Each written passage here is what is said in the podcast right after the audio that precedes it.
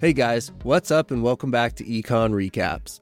If you're new to the channel, we make daily recaps covering the market so you can stay up to date without reading countless articles. And now, let's get into the recap.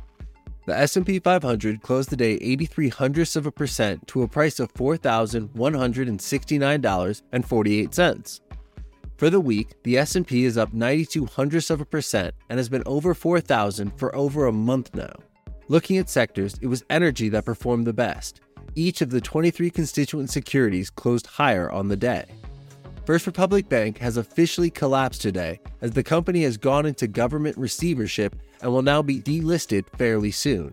Since the beginning of March, the 14th largest bank, FRC, the 16th largest bank, SVB, the 29th largest bank, Signature Bank, and the 45th largest bank, Credit Suisse, as well as the 147th largest bank, Silvergate, have all collapsed.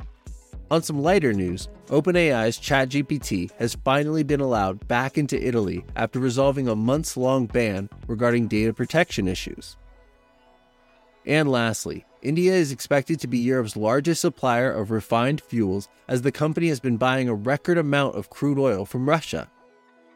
The top five events this week are Lyft announcing it will fire 1,072 employees, roughly 26% of its staff, as they look to streamline operations in the face of a challenging economic environment.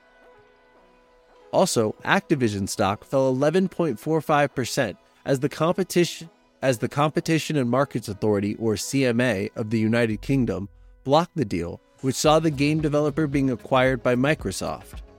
Disney filed a lawsuit against Florida Governor Ron DeSantis and his board after they invalidated an agreement allowing Disney's special taxing district, which helps them fund their parks and resorts.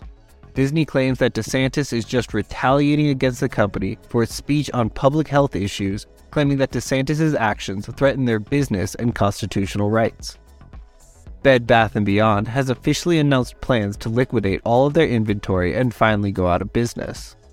And lastly, on Monday, we saw both Fox News and CNN lay off their prominent TV hosts with the departure of Tucker Carlson and Don Lemon. Recent reports show that Fox has lost almost 700,000 viewers since the decision. Now, going into earnings for the day, ExxonMobil had a slight pop as the company beat on earnings per share, reporting $2.83.